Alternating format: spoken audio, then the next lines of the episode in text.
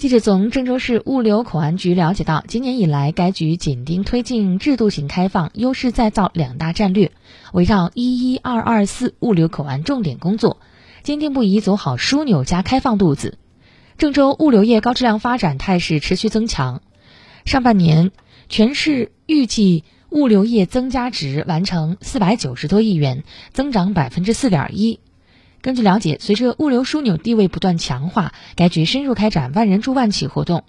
从扩展业务类型、提高服务质量、拓宽路线市场等方面入手，对企业进行指导帮扶，全力推动郑州物流企业做大做强。